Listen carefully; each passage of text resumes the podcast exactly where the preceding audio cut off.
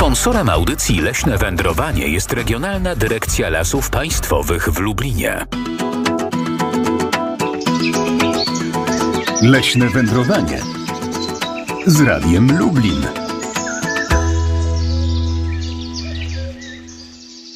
Bo jeszcze mamy 5 minut do wyruszenia, akurat starczy czasu. Zapraszam wszystkich po kolei. Stwórzcie tutaj malowniczą kolejkę.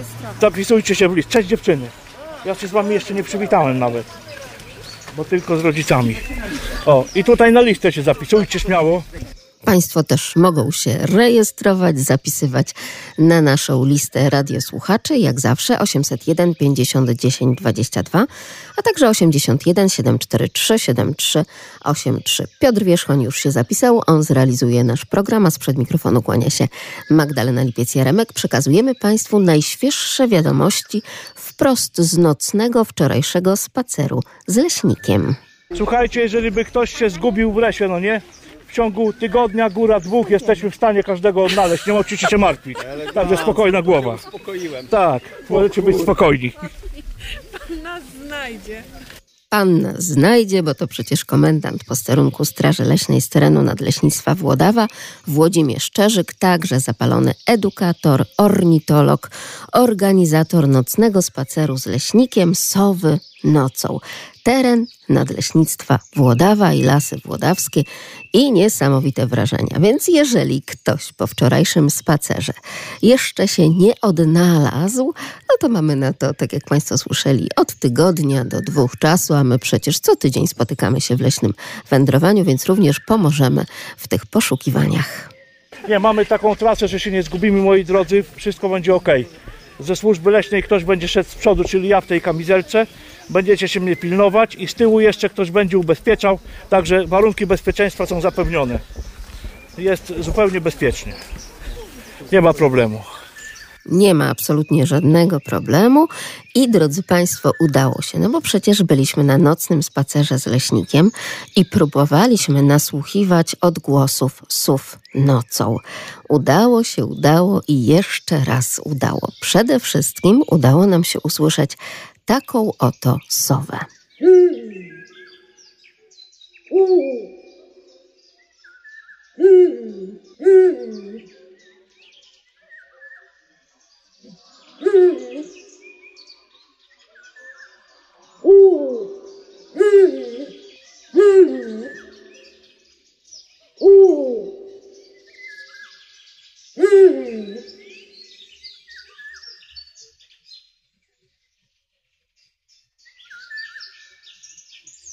嗯。Bardzo piękny efekt dźwiękowy udało się zarejestrować, nagrać, ale najważniejsze, że podczas tego spaceru sowy nocą, czyli nocny spacer z leśnikiem, udało się usłyszeć właśnie ten dźwięk. Rzeczywiście pan organizator, komendant posterunku Straży Leśnej, Włodzimierz Czerzyk, był niezmiernie wdzięczny, że jednak właśnie ta szczególna, wyjątkowa sowa nam się odezwała. E, Mówił o tym, że chyba ją ozłoci za to, że jednak wszyscy ci, którzy przyszli na nocny spacer z leśnikiem, żeby usłyszeć sowy, rzeczywiście je usłyszeli. Ciekawa jestem, czy już ci uczestnicy spaceru przebudzili się, bo podobno taki nocny czy też późno wieczorny spacer w lesie sprawia, że mamy naprawdę, ale to naprawdę dobry sen i zupełnie nam te sowy chyba w tym zasypianiu i usypianiu nie przeszkadzają, a nawet ten deszcz ze śniegiem, który pojawił się tuż pod sam koniec spaceru, już wtedy, kiedy wszyscy biesiadowali przy ognisku, czyli to okno pogodowe zostało odpowiednio utrzymane po to, żebyśmy mogli przeżyć ornitologiczne nasze doznania, więc wszystko było tak jak trzeba. Dobrze się będzie spało, nie? Tak, bardzo dobrze się będzie spało. Jak się człowiek przechodzi po lesie i śpi, to nie słyszy własnego chrapania. To tak się śpi mocno. Moje przyjak ze mną chodzą po lesie i troszeczkę tutaj po takich drogach sobie pobiegają, to śpią później jak dzieci normalnie małe.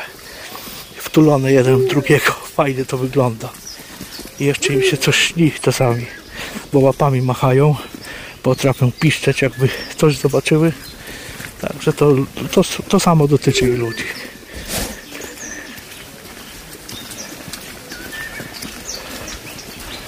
Mm. Tak jak Państwo słyszą, całkiem sporo tych nóg wędrowało wczoraj w nocy po lesie, ale rozmawialiśmy szeptem w czasie przejść. Wtedy, kiedy były tak zwane przystanki nasłuchowe, zapadała absolutna cisza wśród ludzi i dzięki temu mogliśmy usłyszeć taki, a nie inny odgłos, który także dzisiaj Państwu prezentujemy. Kto tak pięknie się odzywa? 801 50 10 22, także 81 743 7383 i jak zawsze lasmałpka.radio.lublin.pl Jakaż sowa dała nam wczoraj ten przepiękny swój wyjątkowy głos. Tak się zastanawiam, czy Państwu też tak dobrze posłużył ten deszcz na dobry sen, a może właśnie również jakiś nocny spacer z leśnikiem czy bez leśnika. Ważne, żeby powrócić jednak wieczorem już do, czy też nocą do tego własnego łóżka, odpocząć i dzisiaj już od samego rana próbować bawić się z nami w nasze przyrodnicze zagadki 801 50 10 22, także 81 743 7383. I tak oto te odgłosy nocą rzeczywiście potrafią z jednej strony delikatnie przerazić wtedy, kiedy słyszymy coś tak bardzo, ale to bardzo głębokiego. Ale przy okazji ta leśna, nocna tajemnica po prostu otwiera się absolutnie przed nami. Prawda? Dzień dobry, panie Józefie. Dzień dobry, panie redaktor i wszystkich radiosłuchaczy witam. Chodzi, że to jest orzeł puchacz. No, może nie orzeł, e, ale rzeczywiście sowa. Tak. Sowa, przepraszam. Proszę przepraszam. bardzo, nic nie szkodzi. Ja Pomyliło rozumiem, że jest się, e, tak, tak. wczesna dosyć No, pora, nie ma tak, najmniejszego problemu, oczywiście, że tak, ale proszę sobie wyobrazić, że królem tak naprawdę lasów włodawskich jest przede wszystkim ta sowa i tę sowę bardzo dokładnie słyszeliśmy od tych najmłodszych uczestników spaceru, aż po tych najstarszych. I to było coś absolutnie niesamowitego, drodzy Państwo, i to był ten dreszczyk emocji. A wie Pan może, jak nazwać takie gwizdanie, jakby nawoływanie gdzieś z jednej czy z drugiej strony? Jak na, nazwać? Tak, jaka to y, sowa się tak odzywała?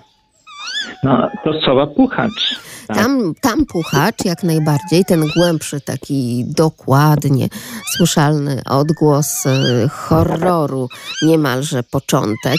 Zresztą bardzo, w bardzo wielu filmach właśnie taki odgłos towarzyszy takim horrorom.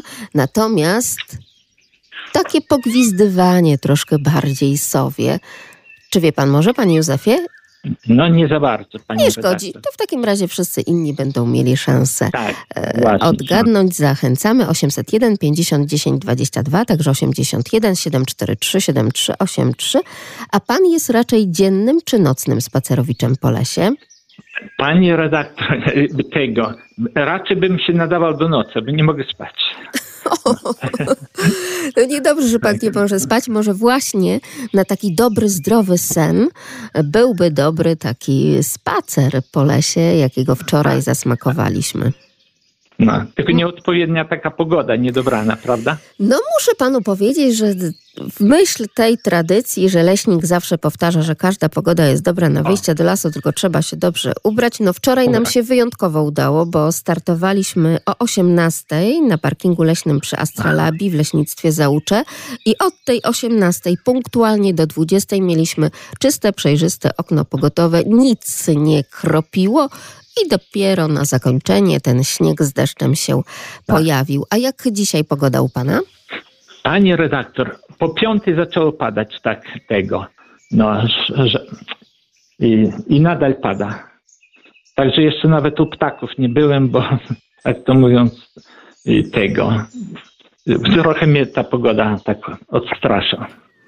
No rozumiem, ale proszę się przełamać. Dla zdrowia także i taka pogoda jest y, dobra. Nabiera się takiej dziarskości w ruchach, muszę panu powiedzieć, czego właśnie wczoraj również doświadczyliśmy. Pozdrawiam serdecznie. Dziękuję nawzajem. Do Dziękuję. usłyszenia. Do usłyszenia 801 50 10 22, także 81 743 7383 i jak zawsze lasmałparadio.lublin.pl.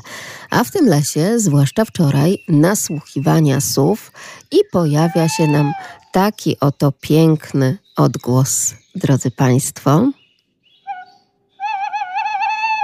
Urzekające to było, kiedy cała dość pokaźna grupa, bo uczestników i zainteresowanych było naprawdę całkiem sporo, zatrzymuje się na ścieżce leśnej po to, żeby wsłuchać się w to wszystko, co dzieje się w lesie, a w tym lesie właśnie takie odgłosy.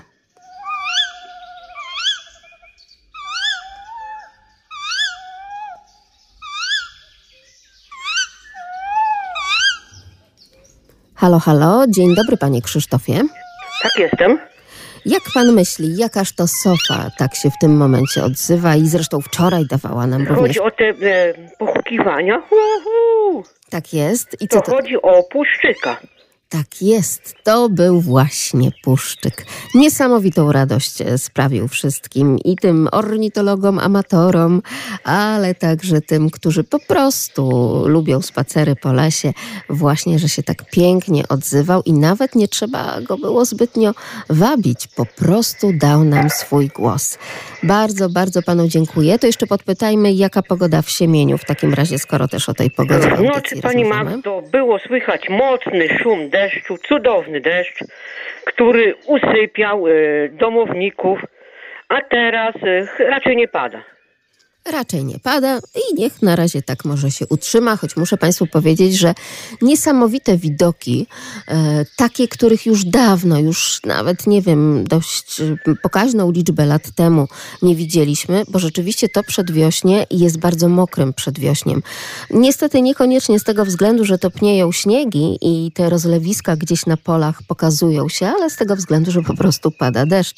A przecież tak wielokrotnie powtarzaliśmy w tej audycji, że ta woda i ten deszcz to jest absolutne zbawienie i dla lasu, ale także dla wszystkich innych rzeczy związanych z przyrodą, rolnictwem czy ogrodnictwem, więc jak najbardziej również i to wszystko cieszy. Zobaczymy, jak będzie się kształtowało przesychanie również tych wszystkich terenów, bo wody naprawdę całkiem sporo. Dziękuję bardzo, panie Krzysztofie. bardzo. Pozdrawiam serdecznie, Pozdrawiam. jak zawsze. E, Kłaniamy się i dziękujemy za pomoc w poprawnej odpowiedzi. No to teraz, jak już wiemy, jaka sowa dała nam wczoraj głos, to możemy przywitać się ze wszystkimi. Przywitać oczywiście w imieniu Nadleśnictwa Włodawa i w imieniu Nadleśniczego z Włodawy. W imieniu pana nadleśniczego Jacka Jabłońskiego, nadleśniczego Nadleśnictwa Włodawa. Ja nazywam się Włodzimierz Czerzyk. Tu jest Ola Chwalczuk, y, moja koleżanka, która będzie mi pomagała. A na końcu w takiej samej kamizelce będzie szła Monika Czerzyk, pracownica tegoż nadleśnictwa. I pamiętajcie, za ostatnią kamizelkę z napisem Straży Leśnej, jeżeli w czasie drogi ktoś gdzieś tam będzie chciał zostać, to ma jej zameldować, że na chwilę się oddala, a później się zameldować, że już wrócił. Ja idę pierwszy i osoba z nadleśnictwa w żółtej kamizelce z napisem Straż Leśna idzie ostatnia. Tak zróbmy to ze względu bezpieczeństwa. Słuchajcie moi drodzy, w sobotę robiłem takie drobne nasłuchy. Puszczyk się odzywał, aczkolwiek nie dogadałem się z nim w taki sposób, że obiecał, że będzie dzisiaj się odzywać w czasie deszczu, ale postaramy się zrobić co w naszej mocy, żebyście usłyszeli odgłosy słów jest sprawa y, tej wagi, że będziemy się poruszać drogami raczej takimi głównymi, żebyśmy się nie pogubili.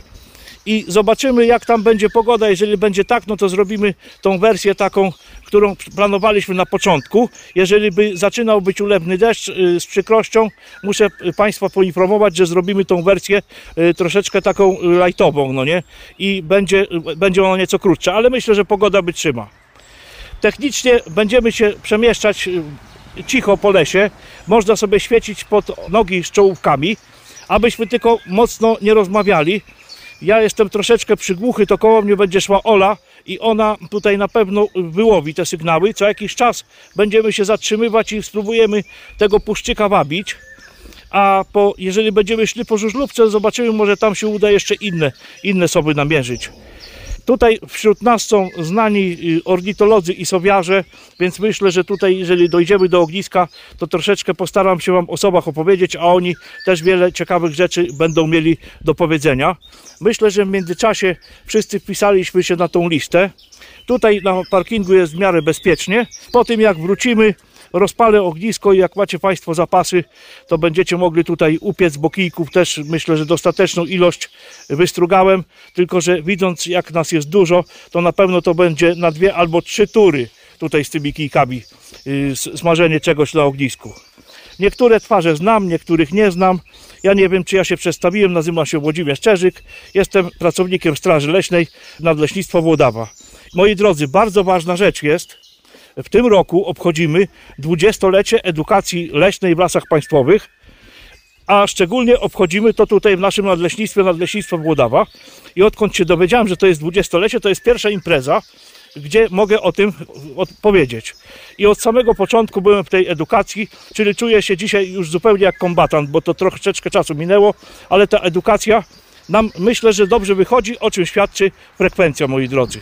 A także atmosfera i oczywiście przede wszystkim ta wyjątkowa wiedza przekazywana i od Włodzimierza Czerzyka, ale także od wszystkich innych leśników, których również prezentujemy tutaj na naszej radiowej antenie. Prezentujemy ich głosy. A propos głosów, to muszę Państwu powiedzieć, że ten wczorajszy spacer, czyli nocny spacer leśnikiem, z leśnikiem Sowy nocą, rzeczywiście był taki bardzo, ale to bardzo radiowy, czyli wtedy, kiedy trzeba była cisza, wtedy, kiedy trzeba, trzeba było nasłuchiwać, no i tych mm, naprawdę odgłosów dźwiękowych lasu nocą było całkiem sporo, ale udało nam się usłyszeć coś jeszcze, drodzy Państwo.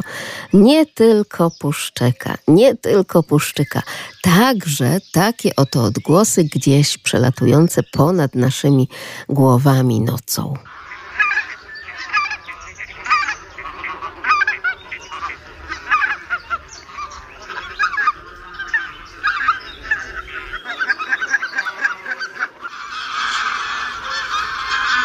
Wyobrażają sobie Państwo? To było coś niesamowitego. 24 dzień lutego, a my już smakujemy wiosny. 801 50 10 22. No, może takiego po prostu przedwiośnia. 81 743 7383 i lasmałparadio.lublin.pl. Kogo jeszcze te nasze uszy wychwyciły? Jak Państwo myślą? lasmałparadio.lublin.pl. I rzeczywiście telefony słychać w naszej redakcji. Halo, halo, kłaniamy się pięknie. Witamy serdecznie, tym razem pani Krystyna. Dzień dobry. Dzień dobry. Gdyby mogła Pani odrobinę przyciszyć radioodbiornik, to będziemy mieli szansę na lepsze nasłuchiwanie Pani opowieści. E, Halo? Ja właśnie e, w czwartek zdziwiona byłam, bo nad moją głową taki, mówię, co za trochę odrobinę takie krzyki, tylko nie za duże. Patrzę w górę, a to e, klucz żurawi, ponad, ponad 30 sztuk. I byłam zdziwiona, że 23 luty, już o tej porze żurawie, no ale przepiękny widok był, bo niebo było takie dość dużo błękitnego, także na tym tle te żurawie, no to poczułam się już taka wiosenna. I ja. Rzeczywiście, Ale- rzeczywiście, jak Tak. najbardziej. Chociaż Pani Małgorzata zastanawia się tak, czy to przypadkiem tak naprawdę nie za wcześnie na żurawie. Może, bo jak przyjdzie zima, jeszcze nie wiadomo jak to będzie w marcu, także no szkoda tych ptaków, no ale... Ale, Ale wiemy, że i boćki też e, wtedy, kiedy przylatują dość wcześnie i pojawia się później śnieg, no to są też tacy, e, którzy po prostu im pomagają. To pierwsza rzecz, a druga jednak mimo wszystko lepiej sobie radzą, więc również i te żurawie jak najbardziej. Muszę pani powiedzieć, że to nie jest za wcześnie, bo rzeczywiście Włodzimierz Czerzyk też wskazywał, że jak najbardziej żurawie są. Ale my wczoraj nie słyszeliśmy przelatujących żurawi akurat. Akurat wczoraj nie, choć rzeczywiście po lesie, czyli lasy włodawskie, nadleśnictwo Sobibór, to jest taki teren, kiedy całkiem sporo tego. My słyszeliśmy zupełnie inny efekt, drodzy Państwo. Czy Pani wie może, Pani Krystyno, kto to był? No, no nie, trudno mi tak jakoś... Nie, zupełnie nie szkodzi, za to wie Pani Lucyna. Może, bo y, u nas też tam są, jest taka rzeczka i też są takie dzikie kaczki, to właśnie takie ładne. Może nie zielone, kaczki, dajmy szansę Pani Lucynie. Halo, halo, dzień dobry. Dobrze, dziękuję. Dzień dobry. Dzień dobry. dobry. Pani wie dokładnie, tak? Kto, Nie wiem, trudno mi powiedzieć, bo w tym czasie to trudno powiedzieć, że to jest możliwe, ale skoro jak to się mówi, że idzie wiosna, no to, to, to dzikie gęsi. Tak jest, no rzeczywiście gęgały jak gęsi, jak napisała jedna z naszych radiosłuchaczek, lecą gęsi, ale były to gęsi na przelotach, bo Państwo tak się zastanawiają, czy to są już te, które do nas przylatują, bo niesamowite, że poczuły takie sprzyjające warunki, temperaturę już są dzikie gęsi. Gdzieś być może w naszych rejonach e, naszego kraju pojawiły się i już e, też osiadły. Na Polesiu jeszcze chyba nie, zresztą to wszystko za chwileczkę będzie również e, tłumaczył nasz przewodnik na dziś, czyli Nie się- Włodzimierz Czerzek. Pani redaktor, mnie się przypomniała piosenka jeszcze ze szkolnych lat. taki wierszyk niby, taki był troszkę niepełnosprawny chłopczyk, tak dobrze nie wymawia. To zawsze mówił tak. Idzie wiosna, idzie wiosna, śniegi w polu gino. Przyleciały bocianiska ponad to zimino. To myślę, że może już będzie i wiosna. To dobrze, że także sięgamy również i do tych poetyckich strof wiosennych. No, fajny. Zwłaszcza, że w niejednej klasie szkolnej pojawia się takie zadanie. Proszę przygotować na marzec piękną recytację wiersza o wiośnie, więc dziękujemy za podpowiedź. Wszystkiego dobrego Pani Lucyno. A Dziękuję jeszcze proszę nawzajem. powiedzieć, czy w Chrzanowie też pada? Yy, padało, ale w tej chwili nie pada. Zachmurzenie jest słoneczka, nie, broń Boże, nie możemy zobaczyć, ale, ale myślę, że jeszcze może się pojawi deszcz. Był deszcz w nocy, ale w tej chwili nie pada. Ale zachmurzenie jest o mocne. A jeśli padało, to co padało? Może tak zapytam. Deszcz, deszcz, śniegu nie ma. Aha, bo wczoraj akurat w drodze powrotnej z Włodawy do Lublina pojawił się śnieg z deszczem i całkiem, ale to całkiem było go e, sporo. No ale tak jak już mówiłam, woda to absolutnie na plus. Pozdrawiam serdecznie, Pani Lucyno. Dziękuję nawzajem, dziękuję nawzajem. Do zobaczenia, do usłyszenia. I to, i to oczywiście jak najbardziej i do zobaczenia i do usłyszenia. A teraz już powracamy do odpowiedzi od naszego Włodzimierza Czerzyka, przewodnika ornitologa z wczorajszego spaceru. Tak jest, drodzy Państwo, mieliśmy e, no, szansę niesamowitą usłyszeć przelatujące gęsi i to nawet gęsi białoczelne.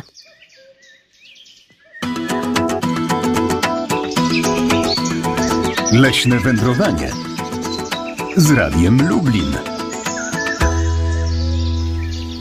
Mają lekko zawodzący głos, to mogą być gęsi białoczelne nawet. Nie, one są na przelocie. Słuchajcie gęsi, słuchajcie puszczyka. Słyszeliście Państwo klucz gęsi na przelocie. One nocą często lecą z miejsc żerowiska na jakieś mokradła miejsca nocowania i słychać takie odgłosy, szczególnie właśnie na przedwiośniu. Wszyscy chyba teraz słyszeli, bo ten puszczyk jest nieco bliżej nas. O, teraz się odzywał też.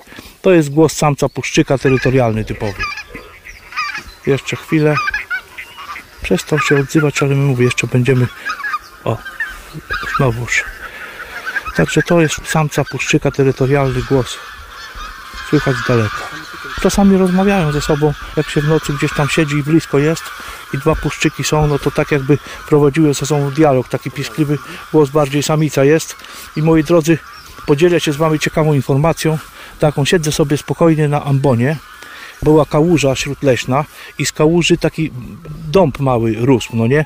Grubości można powiedzieć w palcach kciuka i na wierzchołku tego dęba wylądował puszczyk i jak papuga pomagając sobie dziobem zszedł po prostym pniu tego małego dęba w kierunku wody, napił się i z powrotem pomagając sobie dziobem jak papuga na wierzchołek tego małego dąbka i sobie odleciał. Czyli sobie, sobie tak pomagają nawet jeżeli są duże, dorosłe, żeby dostać się do wody, bo nie wstrunęła tak jak inne ptaki z brzegu, tylko tutaj w bezpieczny sposób piła sobie wodę. A młode wszystkich słów gnieżdżących się gdzieś na drzewach, one nigdy nie potrafią próbować, jak opuszczają gniazdo. Jeszcze mają takie pióra, te młodociane, prawda, powiedzmy, puch spod tych piór widać zresztą, bo to już są te drugie pióra, takie można powiedzieć. I one też tak samo pomagają sobie skrzydłami, nogami i dziobami, żeby chodzić po gałęziach. I nigdy, ale to nigdy w życiu takich słów nie bierzmy do domu. Ich rodzice nie upuścili, tylko rodzice pilnują ich z daleka i zawsze karmią. Czasem widać takich włochatych kilka puszczyków, 5-6 siedzi na jednym dąbku, na przykład jak opuszczą gniazdo, one taki mają charakterystyczny pisk, inny oczywiście niż dorosłe i ty, tym prowokują, wabią rodziców, rodzice dokarmiają. Te osoby nie są sierotami, nie są puszczone przez rodziców. Niektórzy tego nie rozumieją. Andrzej Kruszewicz to nazywa wprost porwaniem młodych, więc my po to organizujemy też takie akcje, żeby Państwu uświadamiać, jak się zachować w takich przypadkach. Jest sowa, nawet jej nie bierzmy w ręce, bo ona dotkliwie może poranić pazurami, ale starajmy się jej po prostu nie brać. Niech od, natura sama sobie poradzi. Chyba, że gdzieś jakieś koty czy psy grasują, no to wtedy starajmy się w jakiś sposób złapać ją z tyłu, żeby ona tutaj nie, nie dziabnęła nas pazurem, ani, bo potrafi kłapać dziobem, potrafi udawać martwą. Młode sowy mają taki mechanizm obronny i wtedy sadzamy ją na najbliższym drzewie poza zasięgiem pyska kota i oddalamy się.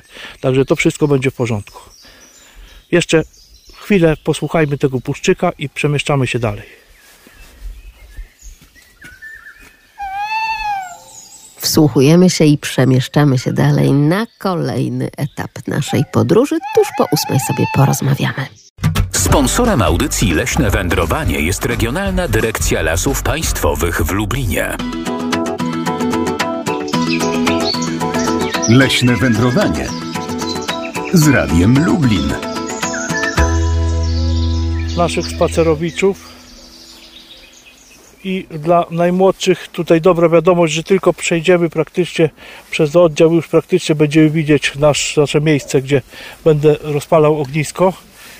Jeszcze tylko przejdziemy przez ten jeden oddział, a Państwo wiedzą, że takie przejście to tak mniej więcej tyle, ile nam zostało do końca audycji, no ale wiadomo, że dorośli muszą czasami tak ku pokrzepieniu nóg, może nie tyle serc, co właśnie nóg, tych najmłodszych zagrzewać do tej walki, że jeszcze idziemy, idziemy, a to wcale nie jest taka prosta trasa nocą po lesie, bo nie jedną gałązkę i nie jeden patyczek można się potknąć. Na szczęście przyświecały nam czołówki, choć muszę Państwu powiedzieć, że z tymi najmłodszymi, do których zwracał się Włodzimierz Czerzyk, to nie było tak najgorzej, bo oni byli chyba najbardziej zainteresowani tym wszystkim, co działo się dookoła, jeśli chodzi o las i zadawali mnóstwo pytań, takich typowo ornitologicznych. Tak. E, czy to prawda, że jak e, sowa ma niby takie krótkie nóżki, a jak jej się podniesie pióra, to ma strasznie długie? Jak Państwo myślą, czy to prawda, że tak jak patrzymy na sowę, w sensie na zdjęcia, chociaż może są i tacy, którym udało się kiedyś przyuważyć siedzącego na przykład puszczyka na gałęzi, to czy rzeczywiście ma takie krótkie nóżki, ale po odsłonięciu tych piór okazuje się, że są całkiem długie. Takie pytanie młoda amatorka ornitologii zadała podczas spaceru Włodzimierzowi Czerzykowi i wszyscy się zastanawialiśmy nad odpowiedzią. 801 50 10 22, także lasmałparadio.lublin.pl, więc wierzę, że i Państwo się zastanowią. Sowa ma niby takie krótkie nóżki, a jak jej się podniesie pióra, to ma strasznie długie? Czy rzeczywiście tak jest? Czy ma strasznie długie i jak tam generalnie wygląda ta sowa już pod tymi piórami? A podczas wczorajszego nocnego spaceru po lasach włodawskich, nocny spacer z leśnikiem sowy nocą, najważniejsze było jedno pytanie i oczywiście odpowiedź na to pytanie. Słychać coś, czy nie słychać? Odzywają się, czy nie odzywają?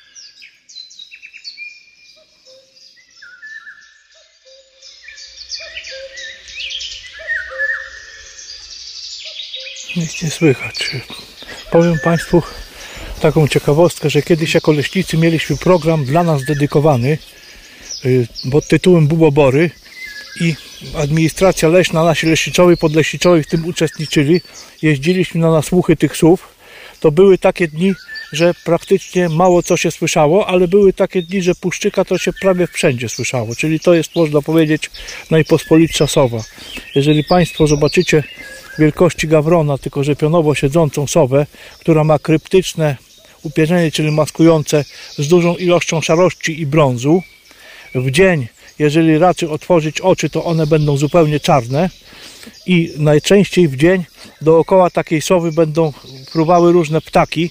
Jeżeli usłyszycie w koronach drzew taki odgłos ptaków, sikorki, będą szpaki i reszta pta, ptasiego towarzystwa w jednym miejscu atakowały i cofały się, to wypatrujcie dobrze przed lornetkę, bo tam najprawdopodobniej może być sowa. Najczęściej jest to puszczyk, ale mogą być i inne gatunki. To takie jest zachowanie dziennych ptaków, które dają sobie znać, gdzie ten drapieżnik jest, bo zdają sobie z tego sprawy, że puszczyk y, potrafi i polować na nie właśnie. To jest taka ciekawa rzecz.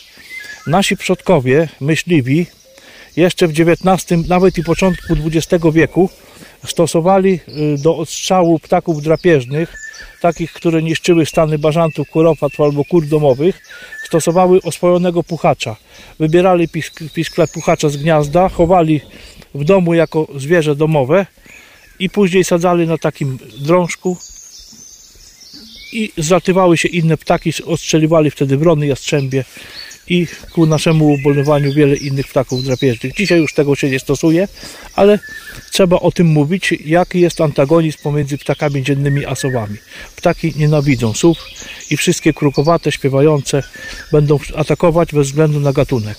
Także jak usłyszycie Państwo w koronach drzew wielojęzyczny ptasi, ptaś- ptasie odgłosy, patrzcie, tam może być właśnie sowa. No tak samo reagują też niektóre, na przykład kawki czy gawrony na kota, ale to tylko kawki i gawrony, a tutaj dochodzą do tego jeszcze inne ptaki. Inne ptaki, ale my dziś przede wszystkim skupiamy się na naszych sowach i zastanawiamy się wraz z najmłodszymi uczestnikami spaceru po lesie. Sowa ma niby takie krótkie nóżki, a jak jej się podniesie pióra, to ma strasznie długie. Czy tak jest w rzeczywistości, pani Elżbieto? Dzień dobry, jak pani myśli? Dobry.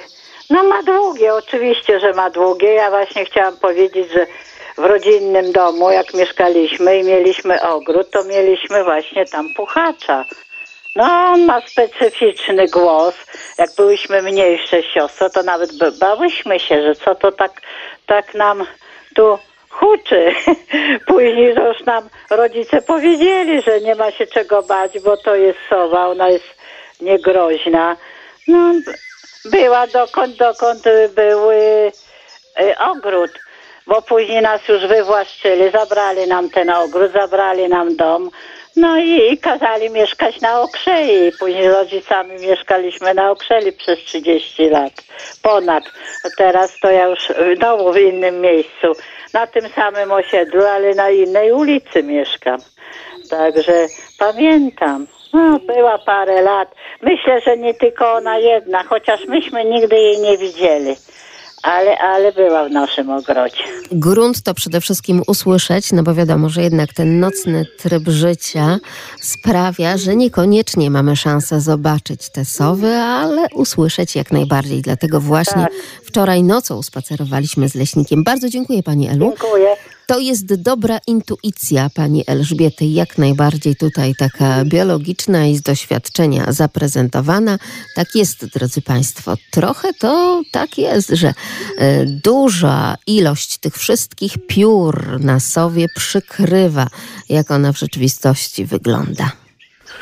Y, To jest prawda, ponieważ słuchajcie, sowa ma, jak to się mówi fachowo, bardzo sute upierzenie, czyli ma tych piór dużo i ma gęste i daleko ma, daleko ma na przykład od ciała. I jakbyśmy takiego puszczyka mszarnego zobaczyli, to, to on jest ogromny. Ale oskubany puszczyk czarny, przepraszam za porównanie, to wygląda tak jak zamorzony kurczak, jest znacznie chudy. Czyli to pierze jest praktycznie to tak jak druga sowa. To się tak samo i dotyczy nóg, rzeczywiście. Jeżeli byśmy odgarnęli pierze, to one mają nogi dłuższe niż się wydają w sylwetce upierzonej sowy. To prawda. W takim razie, jeżeli już jesteśmy przy budowie sowy, no to zatrzymajmy się na innych poszczególnych jej elementach. Nic się nie odzywa, więc ja Wam powiem, moi drodzy, taką rzecz. Na pewno ci, którzy uczestniczyli we wcześniejszych edycjach takich Nocy Słów, to wiedzą dobrze, mm, że sowy bardzo dobrze słyszą dzięki takim przystosowaniu, że jedno ucho mają z boku głowy wyżej, drugie troszeczkę niżej i słyszą bardziej dzięki temu stereoskopowo, a można powiedzieć, że takimi jakby antenami satelitarnymi, które przylegają do uszu, to nic innego jak jest szlara. Takim razie, cóż to takiego jest ta szlara? W wyobraźni tutaj ornitologicznej troszeczkę już Włodzimierz Czarzyk nam to przybliża. Należy sięgnąć do zasad działania chociażby anteny satelitarnej, ale z czego tak naprawdę ta szlara jest zbudowana? Cóż to takiego jest? I to pytanie kierujemy do Państwa 801 50 10 22, a także 81 743 7383. Leśne wędrowanie z Radiem Lublin. Nietypowe i niespotykane u innych ptaków ptaków, tak naprawdę elementy czego i czemu mające służyć, to oczywiście ta słynna szlara. Cóż to takiego jest szlara, Halinko? Dzień dobry. Dzień dobry. To takie pióra dookoła dziobu i oczu są bardzo mocne. Świetnie, a wiesz może czemu służą? Nie. To dobrze, to w takim razie zapraszamy Cię na kolejne nasze spacery, bo już Włodzimierz Czerzyk obiecał, że takich spacerów jeszcze całkiem będzie A sporo ja- i wtedy No dobrze, a ja na pewno się dowiesz. Białowieży suweczkę. O, suweczkę widziałaś. No to powiedz tym, którzy nie widzieli, to jest duży czy mały ptak? Bardzo malutki. Oczywiście najmniejsza, tak? Nasza Tak. sowa. Świetnie, Halinko. A ile ty masz lat? Osiem. A powiedz, skąd takie zainteresowania tymi ptakami dookoła nas? Ja nie wiem po prostu. Jakoś się interesuję nimi. I bardzo dobrze, niech tak pozostanie, bo generalnie miłość do przyrody z uczuć wynika, a uczuć się zbytnio nie tłumaczy. Wszystkiego dobrego i zdrowia Ci życzymy, bo wiem, że Czy, mo- czy mogę pozdrowić jeszcze tatę, bo właśnie jedzie do dziadków i słucha tej audycji. no pewnie, że tak. Proszę bardzo, uwaga, drodzy Państwo, pozdrowienia po raz pierwszy. Wszystkiego tata dobrego. I szerokiej drogi, bezpiecznego powrotu także do Halinki. Pozdrawiamy serdecznie. Dziękujemy Ci, Halinko. W takim razie posłuchaj, co ciekawego także pani Marianna, nasza tutaj radiowa słuchaczka, edukatorka, nauczyciel biologii, jest w stanie nam również przybliżyć, jeśli chodzi o szlarę. Dzień dobry, pani Marianno. Dzień dobry panie redaktor, dzień dobry państwu. E, Szlara to jest tak jak gdyby pierzasty radar, który wychwytuje e, najróżniejsze dźwięki z otoczenia. Jest to charakterystyczne ułożenie e, wokół oczu piórek, pięknie wykształconych. I tak to właśnie sprawia takie wrażenie, jakby sowa miała, tutaj chodzi mi właśnie o, o płomykówkę, która by miała jak gdyby właśnie twarz w kształcie serduszka. Oczywiście co robi szlara? Jaka ma, jaką ma czynność? Wyłapuje najdrobniejsze y, szmery, piski przyszłych ofiar, przede wszystkim gryzoni. Skupia je i właśnie kieruje do właściwych szczelin uszu, które się znajdują e, tuż za szlarą i w ten sposób zlokalizowanie e, dźwięku jest szybsze i bardziej może łatwie i precyzyjne. Także właśnie to jest szlara. A ja jeszcze pani e, redaktor Tak. porównuję, e, porównuję e, sowę, bo ja w zasadzie nie wędruję nocą, bo nie mam takich możliwości. Za daleko mieszkam od państwa, żeby tam się przyłączyć do państwa tak wspaniałych, pięknych y, na pewno i, i, i bardzo wartościowych wędrówek. Wędruję raczej dniem, ale z mojego własnego podwórka słyszę o zmierzchu lub nocą e, głosy puszczyka. I tak właśnie e, porównuję do kota.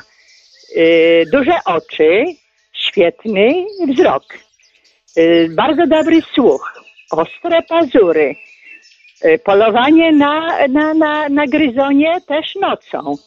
No, e, wąsy e, kota, tak zwane wibrysy, również i, i sowa posiada wokół dzioba takie piórka w kształcie szczeciny, które spełniają tę samą rolę, co, co wąsy kota. Nie wiem, czy to takie dobre skojarzenie, ale tak kojarzę, bo przyznam się, że e, z moimi tam mieszkańcami dokarmiamy bezdomne koty, które zostały zostawione przez e, właścicieli działek letnich, gdzie ludzie wyjechali sobie do miast, a koty zostały, więc tak w okresie zimy, żeby tak nie, nie, nie, nie przymierały głodem, bo gryzonie y, hibernują. Także teraz już wiosną, latem się sobie te koty bardziej będą radziły. Wiem, że to są drapieżniki, że polują na ptaki. Otóż to, więc tak naprawdę No, ten państwa wiemy, gest, gest dokarmiania to nie tylko po to, żeby jak najlepiej Tak. tym kotom było, ale także temu ptactwu dookoła, żeby po prostu na nich bo nie to, Żeby to z głodu nie, nie wymierało. Także po prostu jakieś takie mamy odruchy, zwłaszcza tutaj no, nie tylko ja, no bo i również inni e, okoliczni mieszkańcy, żeby żeby, żeby przetrwały zimę. I za ten gest bardzo dziękujemy. Pozdrawiam serdecznie. Pani Marianno. Dziękuję bardzo, Dziękuję. pozdrawiam, do usłyszenia. Do usłyszenia. I rzeczywiście, tak jak powiedziała pani Marianna, drodzy Państwo, słowo szlara wywodzi się z niemieckiej nazwy sowy płomykówki, co w takim wolnym tłumaczeniu na język polski oznacza zakwefiona, czyli zawoalowana sowa. Czyli te wszystkie pióra, które tworzą, można powiedzieć, taki okrąg piór dookoła jednego oka i dooko- dookoła drugiego. To można powiedzieć, że te pióra są tak jakby miska anteny satelitarnej i sowa dzięki temu wyłapuje dźwięki. A dlaczego ona musi te wyłapywać dźwięki? Dlatego, żeby usłyszeć swoją zdobycz. Najczęściej są to gryzonie, jakieś owady żerujące w ściółce. I moi drodzy, bardzo ważną rzeczą jest też przystosowanie oczu słów, które są jak na takiego ptaka bardzo duże i my mamy to szczęście, że możemy sobie wbodzić oczami za czymś. Na przykład mucha plunie i my wodzimy za tą muchę oczami, żeby ją na przykład sieknąć packą. No nie, no to pomaga. Sowa tak nie potrafi, moi drodzy. Ona ma oczy tak jakby wpatrzone w jeden punkt, ale za to ma bardzo ruchomą głowę. I generalnie dzięki 270 stopni może sobie ruszać głową i to zarówno przy słuchaniu pomaga jej, jak i też przy patrzeniu. Oczy ma stosunkowo większe od ludzi. Na przykład y, jakby był duży puchacz mojego wzrostu, to jak ja bym był puchaczem, to musiał mieć oczy tak jak piłki od koszykówki ogromne. Tak jak to jest w jednym filmiku edukacyjnym Lasów Państwowych. To jest bardzo trafne porównanie. I czaszka sowy jest lżejsza, bo te kości są cienkie i żeby oczy, oczy nie były uszkodzone, to dookoła każdego oka są takie specjalnie płytki kostne. To jest bardzo ważne. I słuchajcie, najważniejszą rzeczą jest to, że sowa musi słyszeć to, co sama robi, więc sama w locie nie powinna wydawać żadnych dźwięków i rzeczywiście nie wydaje. Poza tą słynną szlarą, o której już całkiem sporo sobie dzisiaj tutaj powiedzieliśmy, drodzy Państwo, mamy takie inne cechy charakterystyczne sów, które pomagają im być genialnymi drapieżnikami. Gdyby ktoś z Państwa mógł je wskazać, to będzie to na pewno walor edukacyjny dla nas wszystkich. 801 50 10 22, także 81 743 7383. Charakterystyka sowiego dra drapieżnika lasmałparadio.lublin.pl Zobaczymy, cóż nam Państwo tutaj będą wymieniać. A my cały czas nasłuchiwaliśmy, jak to było podczas tego nocnego spaceru z sowami i z leśnikiem, chociażby tego właśnie puszczyka. Nie był to akurat puszczyk mszarny, ale zawsze o mszarnym też jeszcze będziemy mówić. Jeśli dziś nie zdążymy, to z pewnością za tydzień, drodzy Państwo. Rzeczywiście udało nam się go usłyszeć i na początku nie było potrzeby nawet wabienia. Słuchajcie moi drodzy, słyszeliście głos puszczyka? Wszyscy, prawda? Terytorialny, typowy głos. Ja go w sobotę tutaj namierzyłem mniej więcej trochę z drugiego miejsca, ale się odzywał. Także tutaj to dobrze, że trafił się nam ten puszczyk. Będziemy przemieszczać się jeszcze tutaj y, paręset metrów dalej i później jeszcze drugą dróżką i co jakiś czas będziemy robić tutaj takie nasłuchy, więc nie ma sensu wabić, skoro żeśmy go słyszeli, bo każde wabienie jednak jest to ingerencja w terytorium tej sowy, no nie, postaramy się tutaj jak najmniej używać tego, a na parkingu i tak puścimy Państwu odgłosy wszystkich słów. Także będziemy powoli przemieszczać się dalej. Mówiłam, że to był bardzo radiowy spacer, mnóstwo tych efektów dźwiękowych, ale już tak pod koniec spaceru Włodzimierz Czarzyk, nasz przewodnik, ornitolog i edukator leśnik, delikatnie się złamał pod presją, zwłaszcza najmłodszych, no bo ci najmłodsi chcieli zobaczyć, na czym tak naprawdę polega to słynne wabienie, jak to się robi. Okazuje się, że teraz współcześnie, no to tak naprawdę potrzebny tylko i wyłącznie telefon komórkowy. Wabika, żeby zwabić, znaczy, żeby usłyszeć puszczyka, jak nie będzie go słychać. było tam słychać, ale jak przyjdziemy, jak na, na następnym miejscu spróbujemy, albo może i tutaj spróbujemy zawabić. Gdzie jesteś Ola? Mogłabyś włączyć puszczyka na chwilę? Zawabimy go tutaj delikatnie. Zaraz będziesz widzieć.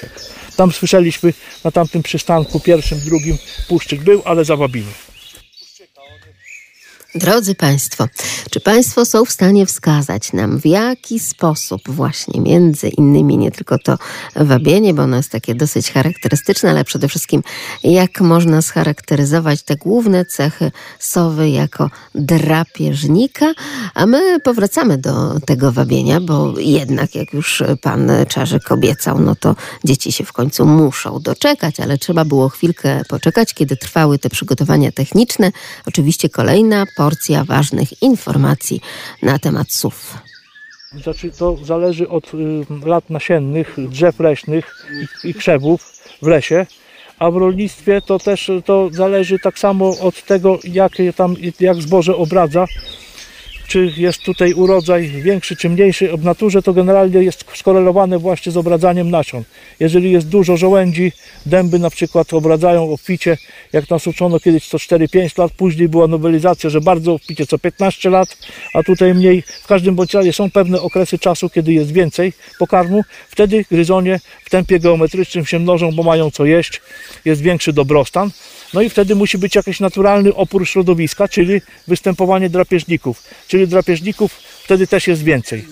I moi drodzy, jeżeli byśmy naprawdę Dzisiaj to mamy, jest, y, można powiedzieć, troszeczkę ścioła jest wilgotna i nie słychać y, żadnych takich głosów gryzoni. Jeżeli byśmy w suchy dzień, taki letni, czy wiosenny, czy wczesna jesień, siedli sobie w lesie, okazuje się, że byśmy słyszeli szuranie w tej ściółce, jest mnóstwo gryzoni, cała, cała ściółka żyje i to jest poligon do tych, dla tych drapieżników, którzy żyją nocą. Skoro gryzoni wychodzą nocą, to sobie się wyspecjalizowało w tym, żeby polować nocą. No bo w dzień polują ptaki szponiaste drapieżne, czyli wykorzystują ten sam teren do polowania, ale o innej porze.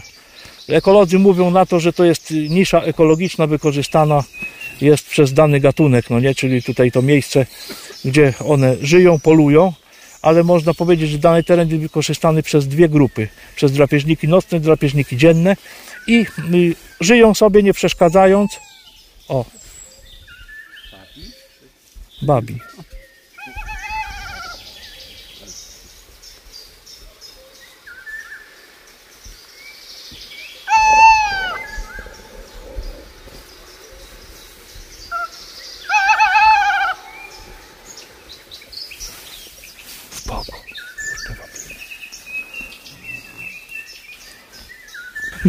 Paszczowo umiem, ale nie będę tego demonstrował.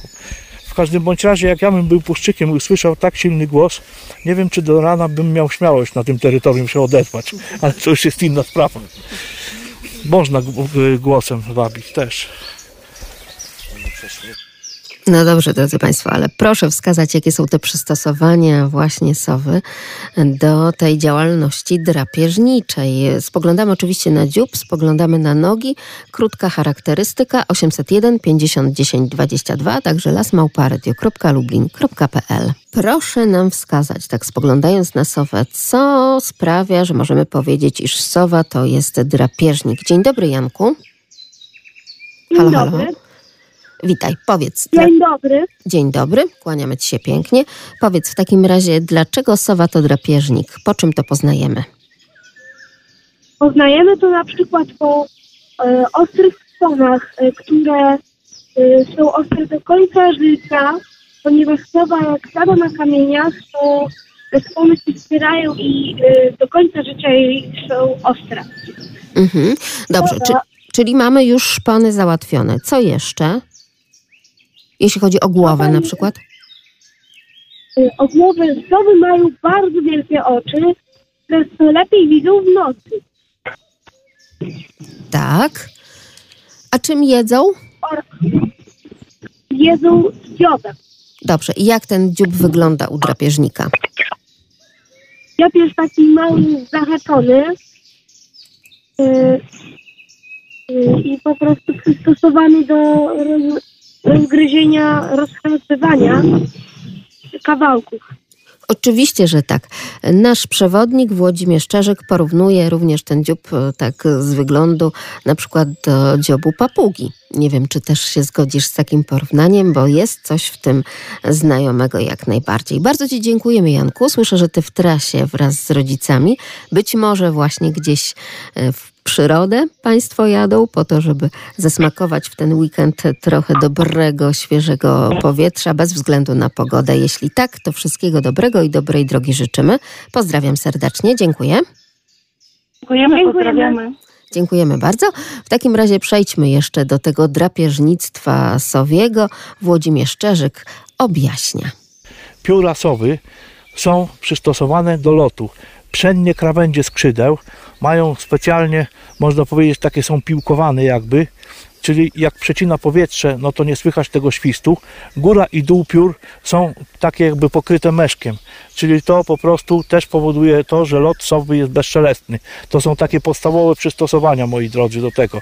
A żeby złapać mysz, to wiadomo, ma haczykowaty dziób, takie same dzioby haczykowate mają ptaki drapieżne albo papugi i oczywiście ma opierzone skoki najczęściej, chociaż nie wszystkie gatunki, zakończone nogi szponami i te szpony ułatwiają w znacznym stopniu łapanie y, zdobyczy.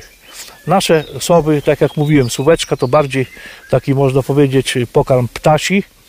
Pozostałe sowy to, to łapią gryzonie, ale też mniejsze gatunki polują na owady. Pójczka na przykład bardzo lubi zjadać dżownicę, także nie zawsze one polują na myszy, ale z kolei pomykówka to tylko i wyłącznie poluje na myszy. Puszczyk jest oportunistą na wszystko, co potrafi.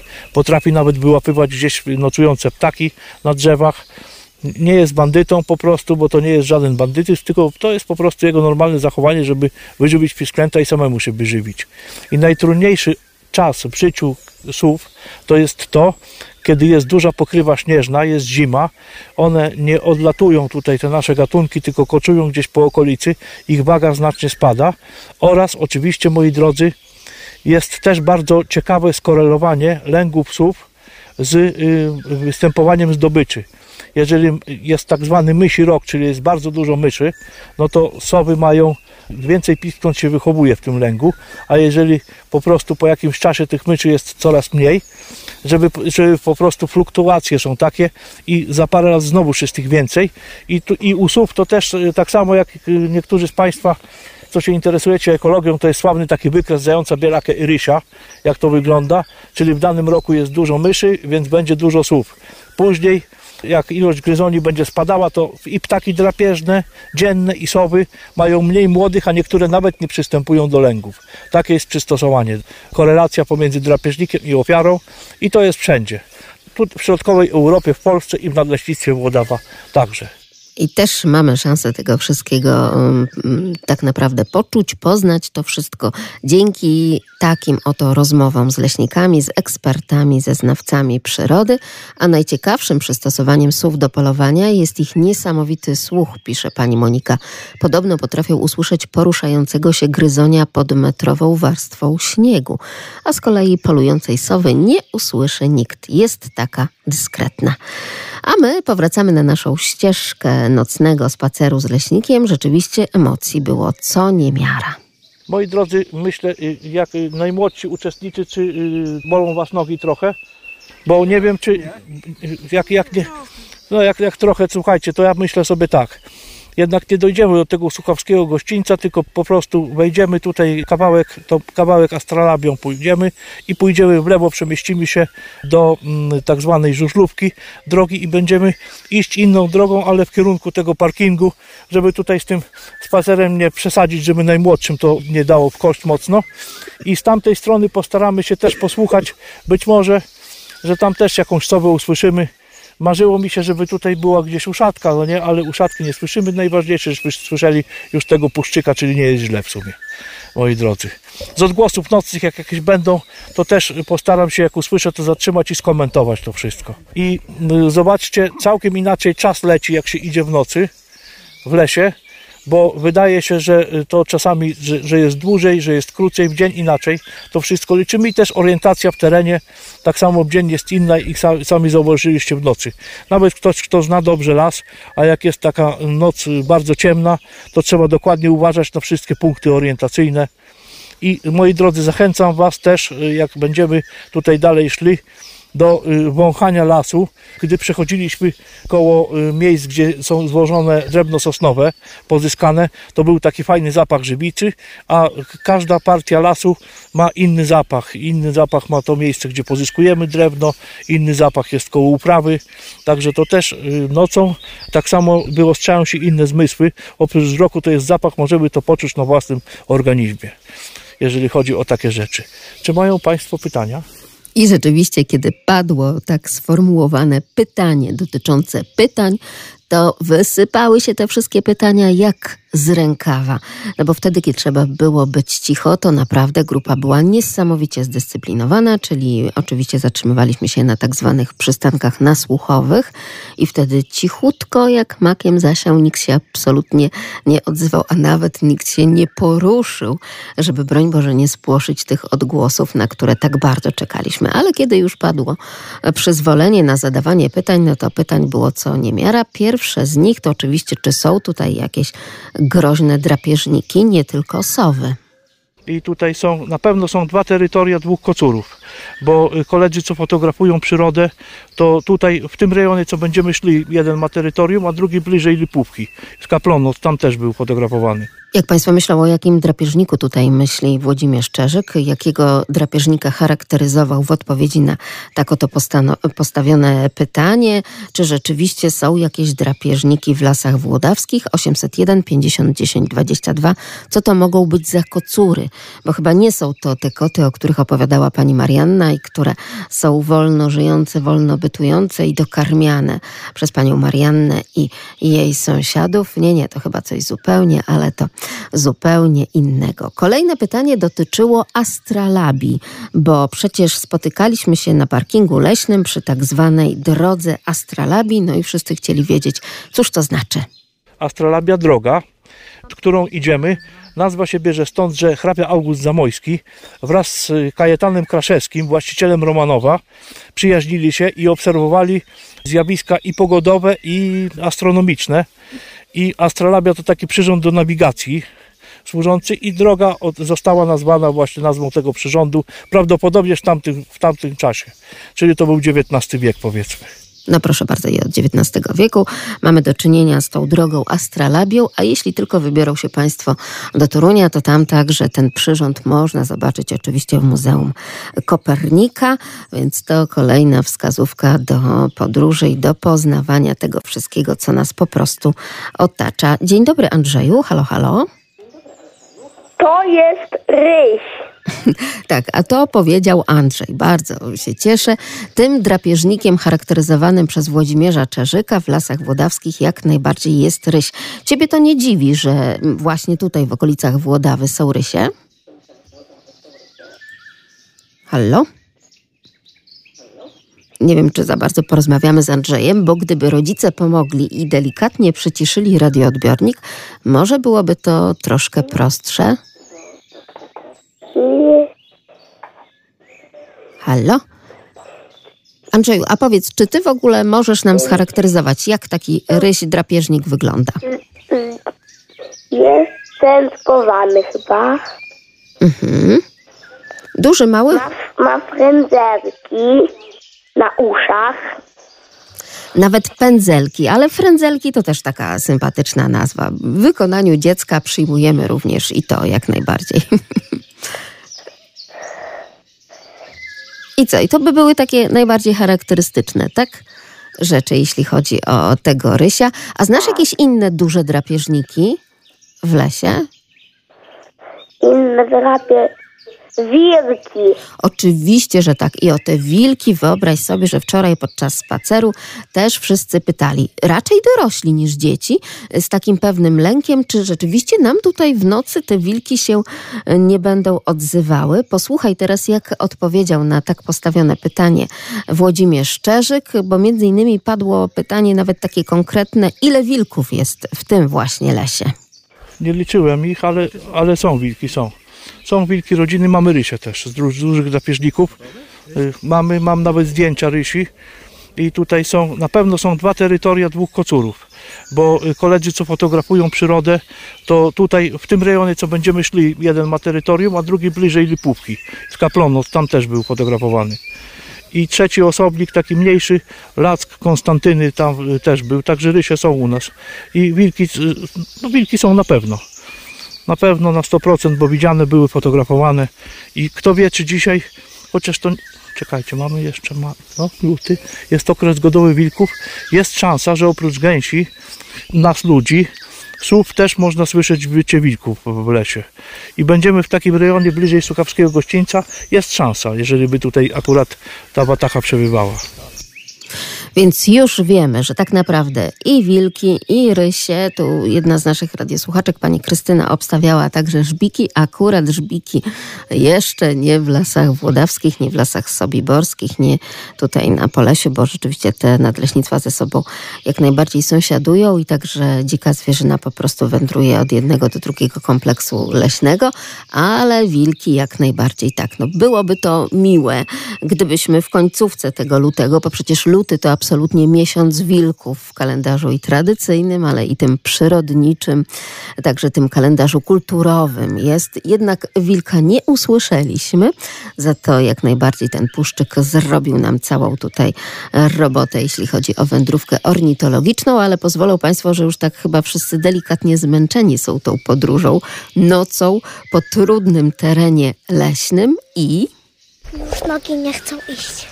Tak jest, już nogi nie za bardzo chcą iść, więc pozwolą Państwo, że się pożegnamy, nogi odpoczną i podejmiemy wędrówkę już za tydzień.